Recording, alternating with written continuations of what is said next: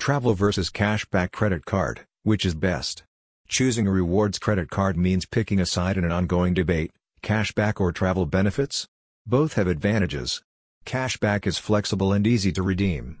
Points or miles dangle the possibility of a paid-for vacation and, sometimes, a higher reward value per dollar spent.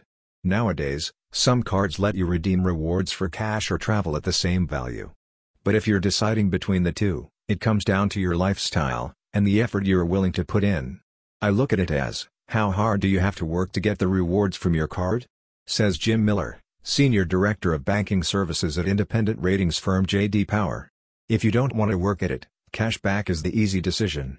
You get good rewards and you don't really have to worry about it. If you go with a miles card, you have to pay more attention to it. Cashback with a cashback card, rewards come in dollars, not points or miles. You can redeem rewards for a credit on your statement and may also be able to redeem for gift cards, a check or a direct deposit to a bank account. Travel Travel credit cards give you points, miles or some other rewards currency. They come in two main flavors, general travel cards. These are bank-branded cards with rewards that can cover a range of travel expenses. An example is the Capital One Venture Rewards credit card. Co-branded cards.